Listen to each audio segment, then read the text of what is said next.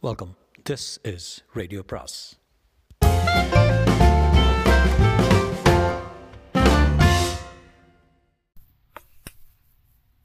சுஜாதாவின் அப்சரா பாகம் மூன்று. Prema.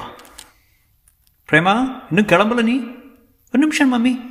Dining table முழுவதும் புத்தகங்கள் பரவி இருக்க இடக்கையில் பாதி கடித்த ரொட்டி துண்டு வலக்கையில் பென்சில் வைத்துக்கொண்டு மிக வேகமாக homework write the union in intersection of the sets given below நாக்கை நீட்டிக்கொண்டு வாயை விதவிதமாக பண்ணிக்கொண்டு தன் அவசர மகள் கொட் கொட்டுவாயில் வீட்டு வீட்டு பாடம் செய்வதை பார்த்தால் அவசர அவசரமாக கோதி வாரப்பட்டு ரப்பர் வளையல் போட்டு அடக்கப்பட்டு தலைமை திட்டு திட்டாக பவுடர் சாயங்காலம் சொன்னேன் ராத்திரி சொன்னேன் இந்த ஹோம்ஒர்க்கை அப்போவே பண்ணி தொலைச்சி விடுன்னு? தினம் இதுதானா? பஸ்ஸுக்கு மூணு நிமிஷம் இருக்கும்போது தானா எனக்கு ஏன் இப்படி ஒரு பொண்ணு பிறக்கணும்? ஷார்ட் அப் எனக்கு ஏன் இப்படி ஒரு மம்மி பிறக்கணும்? Mummy what is an universal set Prema! என்று வீட்டு வாசல் ஒரு சங்கீத குரல் கேட்டது கீதா வந்து விட்டாள். கமிங் கீதோ. பாக்கிய பஸ்ஸில் போட்டுக்கொள்கிறேன் மம்மி என்று தாயின் கன்னத்தில் ஒரு முத்த முத்திரை வைத்துவிட்டு ஒரே ஓட்டம் வெளியே மறுபடி ஒரே ஓட்டத்தில் உள்ளே வந்து மறந்து போன டிஃபன் பாக்ஸை எடுத்துக்கொண்டு பதிமூன்று வயது புயல். ஹா ஹாய் பிரேமா அவளை விட உயரமாகவும் பருமனாகவும் இருந்தால் நாங்கள்லாம் சிக்கன் சாப்பிட்றோமே. பிரேமாவுக்கு அந்த பள்ளியின் சீருடை போதவில்லை. பல பல இடங்களில் பிரித்து தைக்கப்பட்டிருந்தது மத மதவென்று நல்ல ஊட்டமாக இருந்தால் கீதா கண்ணாடி போட்டுக்கொண்டு கச்சலாக இருந்தாலும் கீதாவுக்கு தெரியாத விஷயம் கிடையாது. கீதா தான் தலைவி. அவள் தான் ஆசான். அவளுக்கு தான் எல்லா பதில்களும் தெரியும். வீட்டை விட்டு வெளியே கொஞ்ச தூரம் நடந்தது பிரேம் லுக் என்றாள். நியூஸ் பேப்பர் அட்டையிட்ட ஒரு புஸ்தகம் பிரித்து பார்த்தாள். Harold ராபின்ஸின் pirate. ஊ என்றால் பிரேமா. சுற்றிலும் பார்த்தாள். எல்லாம் இருக்குது. இதில் பெரிய புஸ்தகம் மூன்றாக பிரித்து ஸ்கூல் புத்தக சைஸ்க்கு வச்சுருக்கோம். பாக்கி ரெண்டு பண்டரையும் விமலாவும் படிக்கிறாங்க. பிரேம் படித்து பார்க்குறியா புரியாது. புரியுறது நல்லா புரியுது. அதுக்கு என்ன வார்த்தை தெரியுமா? எதுக்கு? நீ என்ன சொல்கிறேன்னு எனக்கு தெரியாது கீத்து ஆ? பாசாங்கு. ப்ராமிஸ் மண்டையில் அடிச்சு என் அப்பா அம்மா சாட்சியை சொல்ல உனக்கு அதுக்கு அர்த்தம் தெரியாது? தெரியாது. ப்ராமிஸ் ப்ராமிஸ் எதுக்கு செய்யணும்? அதான் சொல்லிட்டேனே. எவ்வளோ லாய மேன் நோயா என்று நம்மட்டு சிரிப்பு சிரித்தால் கீதா இதையெல்லாம் சொல்லும்போது அவள் உள்ளே ஒரு பரபரப்பு ஏற்படும். இன்னும் ஏதாவது சொல்ல மாட்டாளா என்று இருக்கும். பிரேமா சமீபத்தில் மாறிவிட்டாள். அவளுக்கே அவள் இடுப்பு பெரிதாகி கொண்டு வருவதும் மார்பில் மாற்றங்களும் தெரிய சில தனி நேரங்களில் அதிக ஏக்கமும் பயமும் கூட இருந்தது. நான் ஒரு பயனாக இல்லையே என்கிற ஏமாற்றத்தின் தீவிரத்தை அவளால் சில சமயங்களில் சமாளிக்க முடியவில்லை. சில சமயங்களில் அவள் பயன்களை ஒரேடியாக வெறுத்தாள். நிறைய பயந்தாள். குழந்தை பிறப்பது பற்றி பாய்ஸ்களுடன் பேசுவது பற்றி அப்புறம் அந்த அசுத்தம் பற்றி உடனே கீதாவின் வினோதமான காரணங்கள் வினோதமான நம்பிக்கைகள். பஸ் நிலையத்தில் ஒருவன் வந்து அவர்களை நெருங்கி விசாரித்தான். ஒரு காகிதத்தில் எழுதியிருந்த விலாசத்தை காட்டி இந்த வீடு அங்கே இருக்கிறது என்றான். அங்கிள் அது என் வீடு. இங்கிருந்து ரெண்டு ஃபர்லாங் இருக்குது. உங்களுக்கு யார் வேணும்? எனக்கு எனக்கு உன் பேர் என்ன? பிரேமா. எங்கள் வீட்டில் நீங்கள் யாரை பார்க்கணும்? பஸ் வந்துவிட பிரேமாவும் கீதாவும் முன்பக்கத்தில் ஏறிக்கொள்ள அவன் பின்பக்கம் தொத்தி கொண்டான். அதை அவர்கள் பார்க்கவில்லை. பிரேமா அவனே உடனே மறந்து போய்விட்டால் கீதாவின் வளவள பேச்சில் ஃபேன்டாஸ்டிக்காக ஒரு பெரிய ஷேக். ஆல் கிங்டம் ஏரோப்ளேனில் ஒரு ஜப்பானிய பெண்ணு. கீது எனக்கு இந்த புத்தகம் எல்லாம் பிடிக்காது. உனக்கு என்ன புத்தகம் பிடிக்கும்? டின்டின் ஆர்ச்சி காமிக்ஸ் எல்லாம் குழந்தைகள் சமாச்சாரம். ஷார்ட் ஆ பஸ் இன்னும் நிரம்பிக் கொண்டிருந்தது. பிரேமாவும் கீதாவும் சற்று பிரிந்து விட்டதால் அந்த பேச்சை தொடர முடியவில்லை. அங்கிருந்து இருவரும் சங்கேத பாஷையில் பேசி சிரித்து கொண்டார்கள். பின்பக்கத்தில் பட்டையை பிடித்துக்கொண்டு தொங்கிக் கொண்டிருந்த அவன் பிரேமாவை பார்த்து கொண்டிருந்தான். அடர்த்தியான நிறைய கேசம் காது கழுத்து எங்கும் நகைகள் கிடையாது. பச்சையும் நீளமும் கலந்த சீருடை வெள்ளமாக புத்தகங்கள் ஜாமெட்ரி பாக்ஸ் பேனாக்களுடன் பேனாக்களுக்கென்று ஒரு பெட்டி ஒரு ஃப்ளாஸ்க் ஒரு டிஃபன் பாக்ஸ் நான் ஏன் இந்த சிறிய பெண்ணை தொடர்ந்து கொண்டிருக்கிறேன்? ஆஃபீஸில் இருக்கிற வேண்டியவன் அல்லவா நான்? நான் ஏன் இங்கே இருக்கிறேன்? இதில் ஏன் ஒரு தவிர்க்க முடியாத தன்மையை உணர்கிறேன்? எதற்காக என் உத்தியோகத்திலிருந்து விலகி இவ்வளவு தூரம் விலாசம் தேடி வந்து இந்த பெண்ணை பின்தொடர்கிறேன்? நான் ஏன் இப்படி செய்ய வேண்டும்? நான் யார்? எத்தனை வய வயசு இருக்கும் இவளுக்கு? பதினான்கு பதினைந்து? இந்த கிளாஸில் படம் போட தெரிந்தவர்கள் நிலுங்கள் ரத்னவேலு என்ற பையனும் அவனும் நின்றார்கள். உனக்கு படம் போட தெரியுமா? புழுகாத உங்கள் அப்பா கிட்ட சொல்வேன். உட்கார்ந்து விட்டான். சாப்பிட உட்காரும்போது நெற்றி கேட்டுக்கொள்ள வேண்டும் என்று எத்தனை தடவை சொல்லியிருக்கேன். கேட்டியா? என்னடா பாழ் நெற்றி இதை? மிதிக்கவே மிதிக்கிறான் இல்லைப்பா மறந்துட்டேன்ப்பா. அடிக்காதீங்கப்பா வலிக்குதுப்பா. வயிற்றில் உதைக்காதீங்கன்னு எத்தனை தடவை சொல்லியிருக்கேன் ஏதாவது தப்பி தவறி கீழே பட்டுடுத்துன்னு என்ன ஆகுது முதுகில் அடிங்கோ ஏடா பண்ணாட அப்பா சொல்கிறாரு கேட்க வேண்டாம். அவர் அவ்வளோ பெரியவர். அவர் வார்த்தைக்கு ஒரு மரியாதை வேண்டாம். போ சோறு கிடையாதுப்பா. வாசலில் போய் நில்லு எச்சக்கலன். நாயே அம்மா அடிக்க மாட்டார் கிள்ளுவாள். அம்மா அழகாக இருப்பாள். நடக்கும்போது கொலுசு கேட்கும். வெற்றிலை இன்றைய போட்டுக்கொண்டு விரலில் இருந்து சுண்ணாம்பை தெறிப்பாள். அப்பா திண்ணையில் ஐநூற்றி நாலு விளையாடுவார். வீணை சுப்ரி வீட்டு மாடியில் மூணு சீட்டு ஆடுவார். அப்புறம் என்னென்னவோ சாப்பிடுவார். என்னை கூன் போடாதே என்று அடிப்பார். ராமகிருஷ்ணனின் உபன்யாசங்களை படிக்க சொல்லிட்டு அடிப்பார். அல்ஜிப்ரா வரவில்லை என்றால் அடிப்பார். வாங்க குமாரசாமி வாங்க. அவரா? அவர் இல்லையே? பஸ்ஸில் கூட்டம் குறைய அந்த இரண்டு பெண்களும் பாய்ந்து ஒரு சீட்டில் இடம் பிடித்துக்கொண்டு உட்கார்ந்த உடனே பேச ஆரம்பித்தனர். அவன் மெதுவாக முன்னேறி அவர்கள் அருகில் கம்பியை பிடித்துக்கொண்டு நின்றான். அப்பா சொல்லி வைத்திருக்கிறார். நிச்சயம் அழைத்து போவேன் என்று சொல்லியிருக்கிறார். பெங்களூரிலிருந்து இருக்கிற ஸ்டுடியோ ஹிந்தி கூட எடுக்கிறார்கள். அனுரோத் பாத்தியா? ம் ரிஷி கபூர் இல்லையே பார்க்க மாட்டியே? ரிஷி இஸ் ஃபேபியா என்றான். சார் கபீர் பேடியை பார்த்துருக்கியா? ஓ நோ உன்னை ஒரு விரலால் தூக்கிடுவான். பாஷ்யம் சர்க்கல் யாழி அந்த பெண்கள் இறங்கிக் கொண்டனர். அவனும் தயங்கி இறங்கிக் கொண்டான் இன்னும் பேசிக்கொண்டே அவர்கள் இருவரும் இடப்பக்கம் சரிவில் இருந்த அந்த பள்ளியை நோக்கி செல்ல ஈவன் மரநிழலிலிருந்து பார்த்து கொண்டிருந்தான்.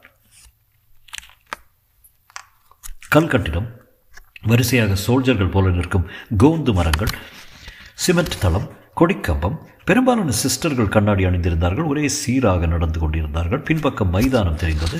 பாஸ்கெட் பால் வளையங்கள் தெரிந்தன. அந்த நூற்றுக்கணக்கான பெண்களின் வெள்ளத்தில் பிரேமாவும் கீதாவும் கரைந்து போயினர். எத்தனை பெண்கள்? ரிப்பன் வைத்தது ரிப்பன் வைக்காதது கண்ணாடி போட்ட பெண்கள் உயரம் குட்டை ஒல்லி ஹைஜம் தாண்டும் பெண்கள் பாடும் பெண்கள் நடமாடும் பெண்கள் படிக்கும் பெண்கள் படம் போடும் பெண்கள்.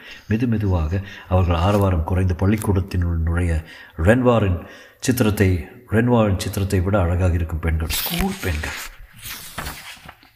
அவன் பெட்ரோல் பங்கின் எதிரில் இருந்த காஃபி ஹோட்டலில் டெலிஃபோன் செய்தான் காஃபி சாப்பிட்டான். இந்த ஸ்கூலுக்கு லஞ்ச் டைம் எத்தனை மணிக்கு விடுவாங்க பன்னெண்டரைக்கு சார் அவன் ஹோட்டலில் இருந்து கிளம்பி பஸ் ஸ்டாண்டுக்கு மறுபடி சென்றான். டே அது இப்போ தான் நான் ஃபோன் பண்ணேன் ஆஃபீஸ்க்கு வரமாட்டேன்னு. உடனே வந்து நிற்கிறிய பாதி நாள் வேலை செய்யலான்னு உத்தேசம்.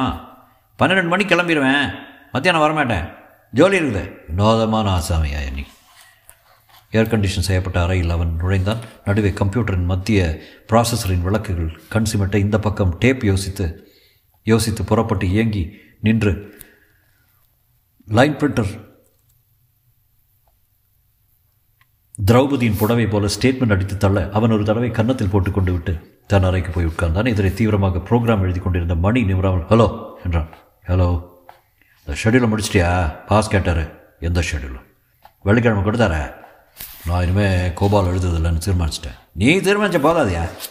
புதிதாக ஆப்ரேட்டிங் சிஸ்டமே எழுத போகிறேன் டோம்பி சில்லி உளராத பாரு இதெல்லாம் ஸ்க்ராப் பண்ணிவிட்டு இப்போ என்ன எழுதிட்டுருக்க பேட்னம் என்கிற விளையாட்டு.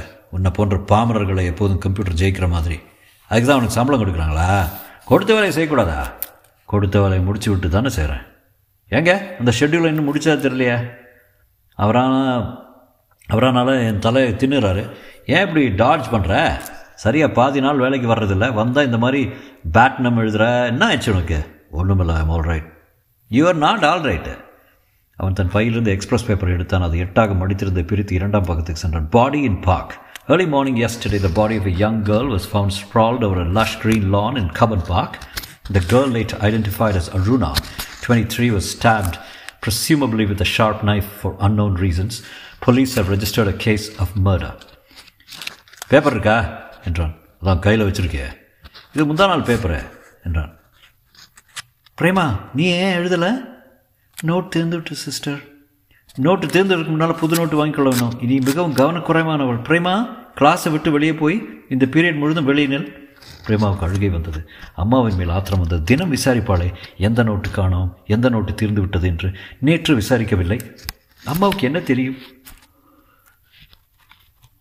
தினம் தினம் ட்ரெஸ் பண்ணிக்கொள்ள தான் தெரியும். கண்ணாடி முன் நின்று இப்படி பார்த்துக்கொண்டு அப்படி பார்த்துக்கொண்டு வயிற்றை கார்செட் போட்டு அழுத்தி பிரேமா கிளாஸுக்கு வெளியே நின்றான் எதிரே இருந்த கடிகாரத்தை பார்த்தால் பன்னிரெண்டே கால். இன்னும் பதினைந்து நிமிஷம் தான் இருக்கிறது. பிரேமா தன் பார்வை பர்ஸை பார்த்தாள். இரண்டு ரூபாய் இருந்தது. ஸ்கூல் வாசலில் கடை இருக்கிறது. போய் அந்த நோட்டை வாங்கி கொண்டு வந்து விடலாம். சைக்கிள்களில் டிஃபன் கேரியர்கள் வந்து கொண்டிருந்தன. பிரேமா ஸ்கூல் வாசலை விட்டு வெளியே வந்தால் நல்ல வெயில். ஒரு பஸ் கடந்தபின் சாலைக்கு குறுக்கே சென்றால் வினு ஸ்டோர்ஸில் தான் எல்லாம் வாங்குவாள்.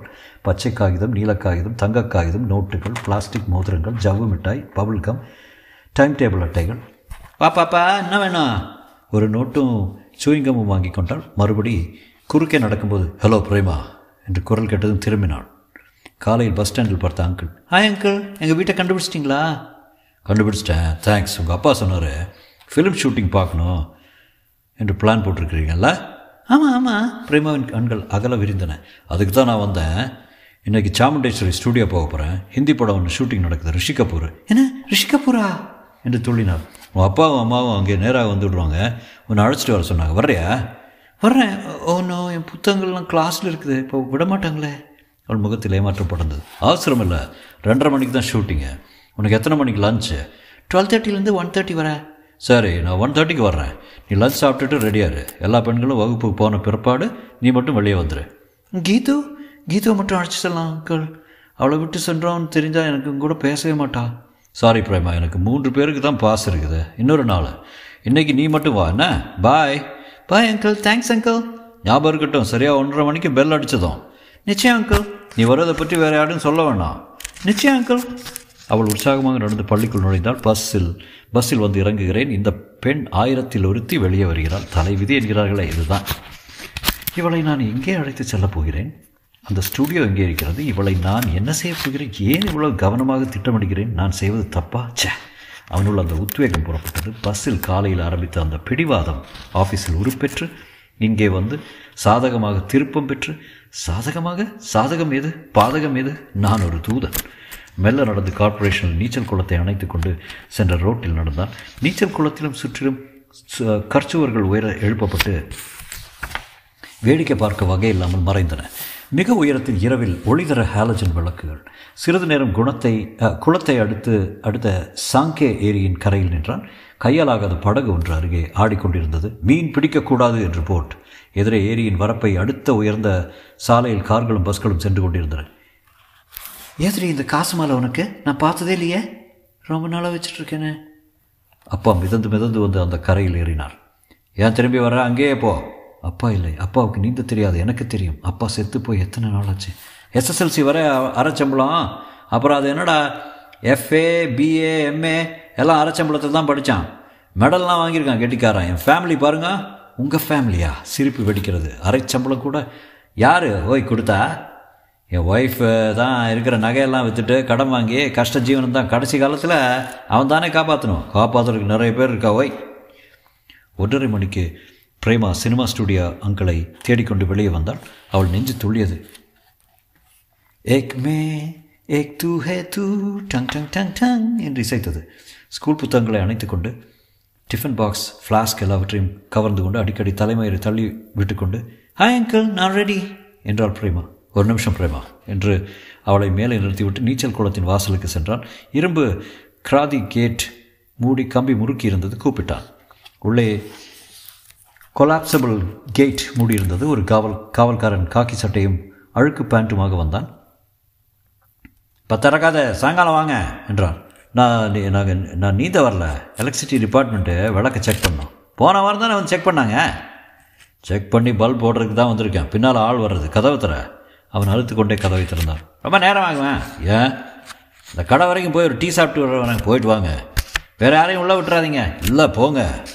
அவன் நிதானமாக உள்ளே நுழைந்தான். பிரம்மாண்டமான நீண்ட நீள சதுரப்பரப்பு ஏறக்குறைய ஒலிம்பிக் அளவுக்கு நீச்சல் நீச்சல் குளம் அவனுள் அந்த ஏக்கம் திடும் திடும் என்று இடித்தது. நரம்புக்குள் முறுக்கேறி ஒரு ஜுரம் போல உணர்ந்தான். தன்னந்தனியாக ஒரு குளம் மூன்றடி ஐந்தடி ஆறடி பத்தடி பதினைந்து அடி நீரின் மேற்பரப்பு சூரிய ஒளியில் சுந்தரன நடமாடியது. வெளியே வந்தான். பிரேமா மேட்டில் மெயின் ரோட்டில் நின்று கொண்டிருந்தாள் பிரேமா. என்று கூப்பிட்டான். அவள் திரும்பி கையாட்டினாள். இங்கே வா. என்று அழைத்தான். என்னையா? என்று தன் மார்பை தொட்டு கேட்டார் ஆமா. என்று சார் தலையை செய்தான் அவள் ஓட்டும் நடைமையாக வந்தாள். வாட் இஸ் இட் அங்கிள் நீ நீச்சல் குளம் பார்த்துருக்கிறியா? பார்த்துருக்கேன். இது பார்த்ததில்ல. உள்ளே வந்து பார். புல்வெளியை கடந்து அவள் உள்ளே நுழைந்தாள். சுவிங்கம் என்று கொண்டே ஆச்சரியத்துடன் பார்த்தாள். My god it's very big உனக்கு நீந்தல் தெரியுமா? தெரியாது உங்களுக்கு? நல்லா தெரியும். உற்சாகமாக அந்த தண்ணீர் அவனை வரவேற்றது. தன் சட்டையும் பேண்ட்டையும் கழட்டி சுருட்டி வைத்தான். தண்ணீரில் பாய்ந்தான். மெல்ல நிதானமாக நீந்தினான். திறமையாக நீந்தினான். பிரேமா கரையில் கூடவே நடந்தால் எவ்வளோ நீந்தியிருக்கிறான். கிணற்றில் குளத்தில் ஆற்றில் புது வெள்ளத்தில் அந்த நீச்சலின் போதுதான் சண்டை வந்து அப்துல் சலாம் அந்த கேள்வி கேட்டான். நடா ரேட் உங்கள் அம்மாளுக்கு? துரத்தி துரத்தி பிடிக்க முடியாமல். அங்கிள் ஃபிலிம் ஷூட்டிங்க்கு நேரமாகல? என்றாள் பிரேமா. அவள் கரையில் நின்று கொண்டிருக்க. அவன் தண்ணீரில் கண்ணை துடைத்து கொண்டு தலை சிலிர்த்து கொண்டு நோக்க கீழிருந்து மெலிதாக அலைந்து காற்றில் அவள் ஸ்கர்ட் உயர அந்த பெண்ணின் கால்களின் ஸ்தம்பிக்க வைக்கும் வெளும் வெளும்பும் உள்ளுடைகளும் தெரிய பிரேமா கிவ் எ ஹேண்ட் ஏ படித்ததெல்லாம் அப்படி சம்பாதிச்சல தான்டா. உங்கள் அப்பா ஆடின மூணு சீட்டுக்கும் ஃப்ளாஸ்க் ஃப்ளாஸ்க்காக குடித்ததுக்கும் எங்கே இருந்துடா பணம் வந்தது? Come on Prema give a hand புத்தகங்களையும் டிஃபன் பாக்ஸையும் கீழே வைத்துவிட்டு பிரேமா குனிந்து அவன் கையை பிடிக்க அப்படியே அவளை இழுத்து வாங்கி கொண்டான். அவள் முதலில் சிரித்தாள் வாட்ஸ் இட் அங்கிள் என்றாள். அவள் கால்கள் வானத்தில் தவித்தன. சுக் என்று தலையை சிலிர்த்து அவன் மார்பின் மேல் பாச்சை மாதிரி ஒட்டிக்கொள்ள முயற்சிக்க அவள் தலையை பிடித்து தண்ணீருக்குள் அழுத்த சர்வமும் நனைந்து உடைக்குள் உடம்பு தெரிய என்ன இளமை ததும்பும் இளமை. அவள் மூச்சு திணறியது. காலன் கேலன் கேலனாக தண்ணீரை விழுங்கினாள். கைகால்கள் எல்லாம் இலக்கில்லாமல் அடித்து கொண்டன. அவள் நல்ல வலுவுள்ள பெண். அவளை விடாமல் அவள் தலையை தண்ணீருக்கு அடியில் பிடித்திருப்பதில் அவனுக்கு மிகவும் சிரமம் இருந்தது. இப்படி தண்ணீரில் அழுத்தி வெளிவராமல் தடுக்கப்படும் போது ஆஸ்பிக்சியா ஏற்படுகிறது மூச்சடைப்பு. சுவாச பைகளின் காற்றுக்கு பதில் தண்ணீர் நிரம்பி விடுகிறது. பிராணவாயு தடையினால் உடம்பின் உன்னதங்கள் விஷமடைந்து இரண்டிலிருந்து ஐந்து நிமிஷங்களுக்குள் மரணம் சம்பவிக்கிறது. பிரேமா ஆரோக்கியமான பெண். அவள் உயிர் பிடிவாதமாக பிரிய மறுத்து திணறி திக்கு முக்காடி நான்கரை நிமிஷங்கள் தங்கியது. அப்புறம் அலைச்சல் நின்று போய்விட்டது. அவன் மெதுவாக கம்பிப்படி ஏறி கரையேறினான். தன் பனியனை கழற்றி பிழிந்தான். பிரேமாவை பார்த்தான். கனவுலகில் போல் ஸ்லோ மோஷனில் அவள் உடல் புரண்டு துவண்டு மெதுவாக கீழே சென்று கொண்டிருந்தது. தலைமயிர் அலைபாய்ந்தது உடை மயில் தொகை போல பரவியது. அந்த கண்கள் திறந்திருந்தன. பார்க்கவில்லை. தன் பனியனால் தலையை துவட்டி கொண்டான். சட்டையை எடுத்து மாட்டிக்கொண்டான் பேண்ட்டை உதறி அதனுள் கால்களை விட்டுக்கொண்டு ஜிப்பை இழுத்துவிட்டு தலை விரல்கள் கோதி விட்டு கொண்டு கிளம்பினான். நீச்சல் குளத்தின் கரையில் பிரேமாவின் புத்தகங்கள் geometry box tiffin box flask ஒன்று புதிதாக வாங்கிய நோட்டு புத்தகம் எல்லாம் பிரேமாவுக்காக காத்திருந்தன. வெளியே சரிவில் ஏறும்போது வாட்ச்மேன் எதிர்பட்டான். நான் வேலையெல்லாம் முடிஞ்சதா? முடிஞ்சது. பூட்டிடலாமா? பூட்டிடலாம். குளிச்சிங்களா என்ன? ஆமாம் ஐந்து நிமிஷங்களுக்குள் நீரில் மூழ்கின உடலை இழுத்து போட்டு உடனே உடைகளை களைந்து நெஞ்சு தண்ணீர் நீக்கிவிட்டு உடம்பை தேய்த்து சூடு பண்ணி செயற்கை சுவாசம் கொடுத்தால் அவள் பிழைக்கலாம். காவல்காரன் அந்த கொலாப்சபிள் கேட்டை மூடி சாவிக்கொத்தை எடுத்து நிதானமாக பூட்டினான். பாஷ்யம் சர்க்கிளில் இருந்து ஒரு ஃபர்லாங் நடந்ததும் தான் அவனுக்கு ஆட்டோ கிடைத்தது. ஆட்டோவில் உட்கார்ந்து அது ஆடி ஆடி செல்ல பிரேமாவை மறந்து விட்டான். சரஸ்வதி பாய் என்ன பேர் அது? டைவ் அடிப்பதில் கர்நாடக மாநிலத்தில் இரண்டாம் அவனாக பிரபாகரன் உச்சிக்கு சென்று டைவிங் போர்டில் நின்றான். தன் இரண்டு கைகளையும் ஒன்று சேர்த்து கூர்மைப்படுத்தி கொண்டு ஒரு துள்ளு துள்ளி அம்பு போல நீரில் பாய்ந்தான். ஒரு தீவலை கூட தெரிக்காமல் மிக அருமையாக உள்ளே சென்றான். ஆரம்ப வேகத்தில் ஏறக்குறை தண்ணீரின் அடிமட்டத்துக்கே சென்றுவிட்ட அவன் கைகளில் ஏதோ பட்டது. கண்ணை திறந்தான் ஒரு பள்ளிக்கூடத்து பெண். வாய் திறந்து அவனை வெற்று பார்வை பார்த்து கொண்டிருந்தால் பிரபாகரன் தண்ணிக்குள் தண்ணீருக்குள் அலறினான்.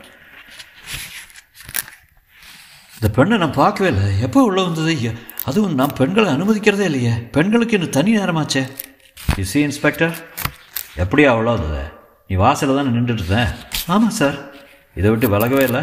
இல்லை சார். சரியாக ஞாபகப்படுத்தி சொல்லு. சத்தியமாக ஸ்விம்மிங் பூல் திறந்துலேருந்து நான் அங்கேயே நின்றுக்கிட்டு இருந்தேன். இந்த பெண்ணு உள்ளே போயிருக்க முடியாது சார் சத்தியம். அதுக்கு முன்னால்? அதுக்கு முன்னால் தான் சார் பூட்டியே இருந்தது. பூட்டி சாவி தான் இருந்தது. இந்த வழி இல்லாமல் வேறு வழி இருக்குதா? இல்லை இது இது ஒரு வழி தான் மற்றதெல்லாம் அடைச்சிருக்குது அதெல்லாம் அழுது சோறு. இந்த பொண்ணு எப்படி? நான் நான் திறக்கவே இல்லையே. எலக்ட்ரீஷியன் வந்தபோது மத்தியானம் ஒரே ஒரு தடவை திறந்து விட்டேன். அவன் வந்து ரிப்பேர் செய்துட்டு சென்றான். எலக்ட்ரீஷனா என்ன வளர்ற? எலக்ட்ரீஷியன் முந்தா நாள் வந்து போயிட்டான் அவன். அதுதான் நானும் சொன்னேன். ஆனால் அவன் அதை அதுக்கு பதிலாக பல்பு மாறுறதுக்கு வந்தானான்னு சொன்னானே. இன்ஸ்பெக்டர் சார் இதில் ஏதோ வினோதமாக இருக்கு. இதை பாரு சாமண்ணா எலக்ட்ரீஷியன் வந்தாங்கிற அவனோட இந்த பொண்ணு வந்ததா? இல்லை இல்லை நிச்சயமாக இல்லை. பல்போட வந்தாங்கிறிய? கையில் பல்பை பார்த்தியா அங்கே இருப்பதெல்லாம் எப்படிப்பட்ட பல்பு தெரியுமா? உனக்கு ஹாலோஜன் லேம்னா என்னன்னு தெரியுமா? குருட்டு முண்டவன். ஜஸ்ட் அ மினிட் மிஸ்டர் அனாவசியமாக அந்த கிழவு மேலே கோவப்படாதீங்க. என்னென்ன இன்ஸ்பெக்டர் சார் யாரும் எலக்ட்ரிஷியன் சொல்லி வந்திருக்கான கதவை திறந்து விட்டுருக்கான். என்ன வாட்ச்மேன் யா நீ? பொறுங்க சாமிண்ணா. நிச்சயமாக தெரியுமா அந்த எலக்ட்ரிஷியனோட இந்த பொண்ணு வரலன்னு? நிச்சயம் தெரியும். அவர் ரிப்பேர் செய்யும்போது நீ அவன் கூட இருந்தியா? சாமண்ணா தாங்கினான் கூட இருந்தியா? சொல்ல கிழமை ஷடப் மேன் நான் கேள்வி கேட்டுருக்கும் போய் குறுக்க நீ கதற சாமண்ணா போலீஸ்காரோட போய் சொல்லக்கூடாது. நடந்தது என்ன சொல்லிடுறேன். எலக்ட்ரீஷியனை உள்ளே அனுப்பிட்டு நான் சர்க்கிள் கிட்ட சென்று ஒரு டீ சாப்பிட்டுட்டு வந்தேன். எத்தனை நேரம் போயிருந்தேன் ஒரு வந்து ஒரு பத்து நிமிஷம். ஏன் இருபது நிமிஷம் கூட இருக்குமா? இருக்கலாம். There you are mister Chandrasekhar. அப்போது தான் இந்த விபத்து நடந்திருக்குது. விபத்து இல்லை அது. அவள் புத்தகங்கள் அத்தனையும் கரையில் இருக்குது.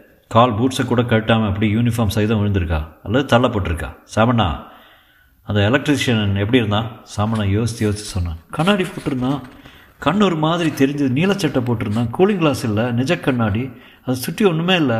ஒட்ட வச்ச போல் கண்ணாடி. கன்னடத்தில் பேசல தமிழில் தான் பேசினான். திரும்பி வந்தபோது அவன் தலை அவன் தலை வேற நனைஞ்சிருந்தது. குளிச்சியான்னு கேட்டதுக்கு ஆமான்னா நோட்டு புத்தக புத்தக கடை நாயர். இந்த பொண்ணு அடிக்கடி நம்ம கடையில் சுவிங்கம் வாங்கும் நோட்டுகள் வாங்கும். இன்றைக்கி நோட்டு வாங்கி ரோடு க்ரோஸ் பண்ணுறப்போ ஒரு நீலச்சட்ட ஆள் அவளை அணுகி பேசி என்றார். உன் பேர்? கீதா ஷா விசும்பல். கீதா பயப்படாத அழாத. அழாமல் கொஞ்சம் இன்ஸ்பெக்டர் அங்கிளுக்கு பதில் சொல்கிறியா விசும்பல் விசும்பல். எஸ் அங்கிள் காலையில் உங்களை பஸ் ஸ்டாண்டில் பார்த்தவன் எப்படி இருந்தான்? நிறைய தலைமயிர் வச்சுருந்தான் ரிம்லெஸ் கண்ணாடி அணிச்சிருந்தான் சைட் பர்ன்ஸ் வச்சுருந்தான். அவன் பற்கள் சரியா இல்லை. நீல நிறத்தில் அரைக்கை சட்டை போட்டிருந்தான். பிரேமா வீட்டு விலாசத்தை காட்டி அங்கே போவதற்கு பிரேமாவையே வழிகாட்டினான். கேட்டான். குட் கால் உங்கள் பஸ்ஸில் இருக்கணும்னா நான் பார்க்கல. ஏப்ரல் மாதத்தில் அறுபத்தி ரெண்டு கொலைகளும் பதினைந்து கொள்ளைகளும் இருபத்தெட்டு திருட்டுகளும் அறுநூற்றி அறுபத்தாறு வீட்டுக் கொள்ளைகளும் நூ ஆயிரத்தி முன்னூற்றி ஒன்பது சாதாரண திருட்டுகளும் பதினைந்து போலி நோட்டு போலி காசு அடித்தலும் தெரிவிக்கப்பட்டன என்றார் இன்ஸ்பெக்டர் ஜெனரல். நிருபர்களுக்கு பதிலளிக்கையில் சென்ற வாரம் கபன் பார்க்கில் நிகழ்ந்த பெண்களின் பெண்ணின் கொலை இன்றும் இன்னும் கண்டுபிடிக்கப்படவில்லை என்றும் போலீஸ்க்கு மிக மெல்லிய தடயங்களை அகப்பட்டுள்ளன என்றும் இரண்டு தினங்களுக்கு முன் கார்ப்பரேஷன் நீச்சல் குளத்தில் விழுந்து இறந்த பள்ளி சிறுமியின் மரணம் ஒரு விபத்து என்று சொல்வதற்கில்லை என்று சொன்னார். ஆனால் அதற்கும் முந்தின கொலைக்கும் சம்பந்தம் இருப்பதாக இன்னும் எதுவும் தெளிவாக நிரூபிக்கப்படவில்லை என்று என்றும் இரண்டு சம்பவங்களுக்கும் தனித்தனியானவை என்றுதான் தற்போது நம்புவதாகவும் சொன்னார். ஏனையா தேவையா? அசம்பிளியில் அவர்கள் நம்ம பீத்து வாங்குறதுக்குள்ள ஏதாவது ஒன்று நடந்தே ஆகணும். ஐஜி எப்படி ஜகா வாங்கியிருக்கார் பாரு சாமர்த்தியமா. அது என்னப்பா ரெண்டு கேஸுக்கு சம்மந்தம் எனக்கு என்னவோ அது ட்ரௌனிங் கேஸ்ன்னு தோணுது. இல்லை சார் அருணாவின் கேஸில் அன்றைய தினம் அவள் வீட்டுக்கு எதிரில் கடை வச்சுருப்பான். ஒரு ஆசாமி அருணா வீட்டு விலாசத்தை விசாரிச்சுட்டு வந்ததாக சொன்னான் இதுதான் அந்த வீடுன்ற அவன் எதிர் வீட்டை காட்டினதும் அவன் நேராக அங்கே செல்லாமல் சற்று தள்ளி போய் நின்றுருந்தானா.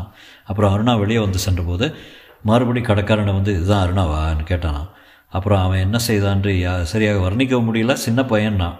கண்ணாடி போட்டிருந்தானா என்பதை பற்றி சந்தேகமாக சொல்கிறான் ரிம்லஸ் கிளாஸ் அணிந்திடம் சில வே- சில வேளை ஞாபகப்படுத்திக் கொள்வதில் சந்தேகம் இருக்கும். கமிஷனர் தன் கண்ணாடியை துடைத்து கொண்டு ஐஜி என்னிடம் சொல்லிட்டாரு. கோர் ஆஃப் டிடெக்டிவ்லேருந்து ஒரு எஸ்பி வரப்போகிறாரு. போயிட்டு மறுபடியும் முதல்ல இருந்து ஆரம்பிக்கணுமா? எதுக்காக? அப்படியெல்லாம் நடக்காது. நான் பார்த்துக்கொள்கிறேன் நீயே எவ்வளோ கண்டுபிடிச்சிட்ட? தேவையாவுக்கு உள்ளூர் சிரிப்பும் அழுகையும் வந்தது. கமிஷனர் தன்னிடம் பரிவு காட்டுகிறார். அவ்வளவுதான். அருணாவின் கேஸில் முன்னேறவே முடியவில்லை. நிச்சயம் உணர்ந்தார். ஒரு சுவரில் வந்து முட்டிக்கொண்டாகிவிட்டது நிச்சயம். தேவையா அந்த பிரேமாவின் கேஸை விசாரித்துக் கொண்டிருக்கும்போது சப் இன்ஸ்பெக்டர் இப்ராஹிமை கூப்பிட்டு விசாரித்தார். அவருக்கு என்ப ஒரு இளைஞன் விலாசம் காட்டி விசாரித்த செய்தி இரண்டு கேஸ்களில் பொதுவாக இருப்பதாகப்பட்டது இதை ஐஜி விசாரித்த போது அவரிடம் சொல்லிவிட்டார். தேவையாவுக்கு தன்னிறக்கம் பீரிட்டது என்னால் முடியவில்லை. நான் இதற்கு லாயக்கில்லை. கூட்டத்தில் மீசையை முறுக்கி கொண்டு குச்சியை சுழற்றுவதில் நான் விற்பனன். இது மூளைக்கு வேலை. சிஏ சிஓ சிஐடிக்காரர்கள் தான் வர வேண்டும். நிச்சயம் இரண்டு கேசுகளிலும் பொதுவான அம்சம் ஒன்று இரண்டு இருக்கிறது. இளைஞன் ட்ரிம்லஸ் கண்ணாடி போட்டவன் சூழ்நிலையை பற்றி கவலையப்படாமல் பொது இடங்களில் செய்த கொலைகள் பார்க் ஸ்விம்மிங் பூல். தொடரும்.